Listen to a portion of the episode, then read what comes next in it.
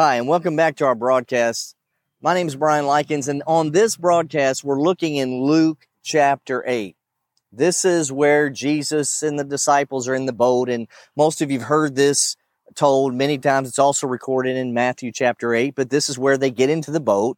They're going to the other side of the lake, and a storm arises, and the disciples are in fear for their life. Now, the fact is that the disciples are in this boat there, the storm is rising. The fact is that they're in danger. Isn't it true? Yes. The a fact is a storm is sinking the boat. The Bible says that the it, so much the water's coming in, the boat is beginning to sink. So there is facts that are involved here. That one, the boat is sinking. The disciples are in danger. A fact. They're they're in danger of their life. It's a fact. But does the facts change? Okay, we know that it does because we know the end of the story, and I'm going to read this here in a minute. But we know what happens in the outcome, and if you don't know, just hold on. We're going to get to it. But facts are a temporal, they are, are temporal, they're a temporal truth because facts change. They are the state of something true, but it doesn't mean that it won't change. They are the state of something that is true in that moment. A fact is something that is happening right now in this moment. The fact is something is going on and this is what is happening right now. But the facts are temporal, a temporal state. Just because something is a fact doesn't mean that it's the truth or it is true for your future because it can and will change. Just like uh, this is a simple example of your bank account. Your bank account may be low or at zero, or it may be high. This is a momentary fact because we all know that your bank account changes. At the, this moment, if you look at your bank account, it is a fact of where it is right at this moment, whether it's low or whether it's high. But the, the truth is, it's going to change. It will get higher it will get lower, but it's going to change. Your finances are always in a state of fluid factual changes. This is always moving, changing from one factual momentary state to another.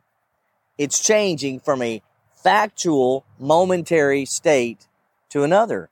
It's always moving. It's always changing. It depends on what moment that you look at that account.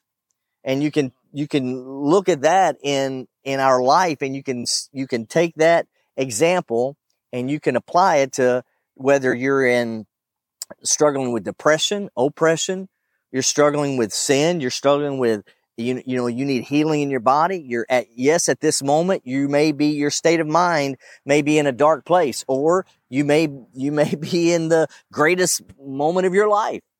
Your body may be in need of healing you may be at the best shape of your life. You may, your body may be in its best health, best health of your life. And you can keep it that way by applying the word of God, by applying uh, the, the right things to your body, by eating what is correct and right, not just eating junk food all the time, eating healthy, doing right things, doing some exercises. But all of these things are temporary. They're, they're temporal truths. So when we find ourselves in any situation, if we only look at the fact then we're missing living by faith. We're missing the point or the opportunity that it is a fact and the fact can and will and is going to change. I guarantee it's going to change. So if you look at that and base your future on that one fact, you are not uh, basing your future on faith and trust in the Lord for what is going to come or the outcome.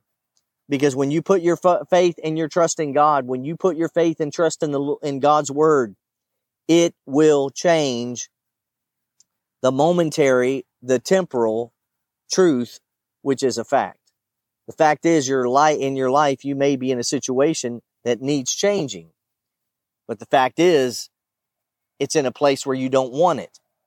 And if you don't want it there and you know that it shouldn't be there, here's the hope and here's the promise that it can and it will change because it just because it's a fact, just because it is true in this moment doesn't mean it's the truth for your entire future. Doesn't mean that that is the way that it's going to stay because if you apply something to that, it will change its situation. You can take an airplane that is grounded on the runway. And the fact is that that plane at that, that plane cannot fly unless something changes. The law of gravity says that that plane will not get off the ground. But if you apply a higher law, a law of lift and thrust, then when lift and thrust is applied, that plane defies the law of gravity or that factual truth that it can't fly because gravity is holding it to the ground. But when you apply lift and thrust to it, then it changes the momentary fact and that plane is in the air carrying multiple people, many passengers in the air across the United States or around the world, wherever it's going. And that fact is changing that the plane cannot fly, but now there's a higher law applied. And because that higher law is applied to it, it changes the fact. And when we look in Luke chapter 8, let me go ahead and read this to you in Luke chapter 8, starting in verse 22, it says, One day Jesus said to his disciples, Let's cross to the other side of the lake. So they got into the boat and started out. Verse 23, as they sailed across, Jesus settled down for a nap, but soon a fierce storm came down on the lake. The boat was filling with water and they were in real danger. The disciples went and woke him up shouting, Master, Master, we're going to drown.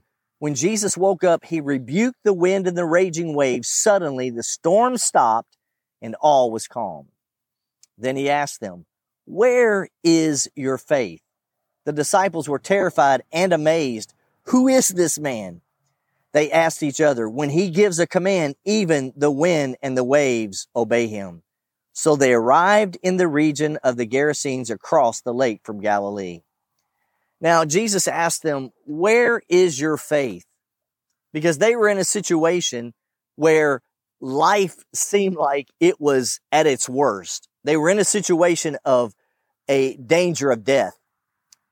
And here they are, instead of having faith, they were scared and telling the Lord, Lord, we're going to die. But he told them, let's go to the other side. They were looking at a fact. A fact was there was a great storm. The fact was that there were waves rushing in and over into the boat. The fact was that the boat was beginning to sink. What were they looking at? They were looking at the, the outcome was death. They were looking at this is going to end terrible for us. Instead of looking at, we have the Messiah, the living word of God in the boat with us we have the one who raised the dead, cast out devils, the one who has, has, we have seen the miraculous in his ministry. We've seen the hand of God on him, that he is God in the flesh. He is the Messiah. And they looked at him and they cried out saying, Lord, basically they were saying, Lord, you brought us out here to drown. Why didn't they believe that something was going to change? They were looking at a fact and and in their eyes that fact was greater than what Christ himself could do. They were looking at the temporal fact as this is it. This is happening right now and this is the the our future, this is the outcome. But the truth was there was something or someone in that boat that could do like the law of lift and thrust does, and that is supersede the law that was in operation at that moment. There is a law that says, uh, I don't know what that law is called, but if you put more water into something than air, it begins to push the air out and the water is heavier than air. So what's it going to do? It's going to force the boat down and begin to sink. Maybe that's still the law of gravity working, but it's going to force and push that boat down. But there was a higher law in there, and that was a law of the living word of God that could declare to something, something in this world, this natural world, it could declare peace, be still, be calm. And that declaration out of his mouth caused a fact to change that a sinking boat would stop sinking. And all of a sudden, the, the storm that is raging that in the natural would have to take its course. In the natural, it would have to run its course in the natural. Now, this is a word for somebody about, you know, when in life that it has to run its course. It's got, it, it, started. It's got to finish its course. When God gets involved, the course changes. The natural course of something changes. Whether it's a disease that has tried to attack your body, whether it's something that you have done, whether it's something you've gotten in trouble with, or someone that you love has gotten into a court system and gotten in trouble, and the court says that this is the, the outcome, this is the, the course of, of how it's going to run, and this is what's going to happen. That course can change and will change when the word of God is applied to it. But when Christ's word was declared over that storm, it changed the facts and it changed the course of nature. It changed the natural course of something. The storm no longer had to run its course to be calm and to be still. It stopped in that moment. Facts were, yes, a great storm has arrived. Facts were that the boat is sinking. Facts were their lives were in danger. But the moment a word came out full of faith and declared, Peace, be still. Those facts changed. Their course changed. No longer were they, were they on the course of death. No longer were they on the course of sinking. There was a law that superseded that law, a higher law. The word of God being declared in the earth and faith in that word. Faith in God, declaring a word, caused something in the natural to change. So what's going on in our lives that needs the word of God to, to be declared over? What are the facts in our life, whether it's finances, whether it's healing, whether it's oppression, whether it's uh, depression, demonic influence, whether it's it's uh, something a sin that has has caused an outcome that has destroyed relationships? Can the word of God be applied to it? Can God's word be applied, listening to the voice of the Holy Spirit, acting out of obedience on what he says to do? Can it change the facts in our life? Absolutely.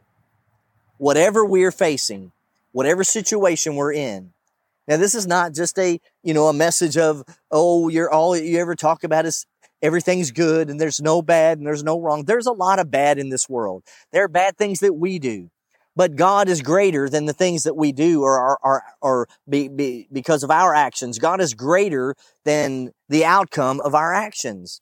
Can God change the course of just because we failed or messed up? Can God not change that? Is there not a, a, a law of harvest, of reaping and sowing and weeding out?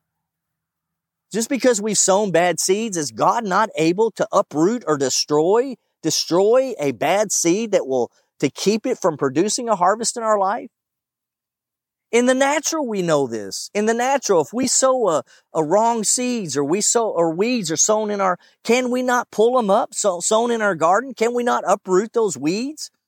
Can our harvest not be saved? Is God not able to save a harvest that is headed for destruction?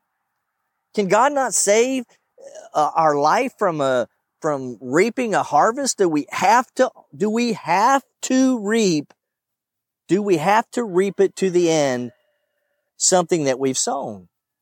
Then where does grace, where does forgiveness come in? Where does God take, you know, it, the born again experience tells you that, that you lived a life that you should be reaping death, but God gives you in turn life. The born again experience tells you that you don't reap everything you sow. It's not the, it's not the end result. It's not only the outcome. Yes, there is the law of reaping and sowing, and we do reap what we sow, but there is a higher law. There is a law of God that says, if you come to God and you humble yourself, that God can and will change the results of your harvest. God can and will for anyone that comes to Him and trusts in Him and believes in Him puts their faith in Him, God will change the result of your harvest. That in itself is the gospel and the born again experience that you were, your life was full of wrong seeds and, and horrible seeds and seeds that only produces death. But yet in the end, you have life. Why? Because of the price that was paid. Because the gospel of, uh, of peace and the gospel of forgiveness, the truth of the gospel that declares that if you give your life to Christ, your life in the end will be eternal life. The gospel of Jesus Christ destroys a harvest that you and I should have received and should have reaped. So if God did, does that through the born again experience, doesn't he do that throughout our everyday life?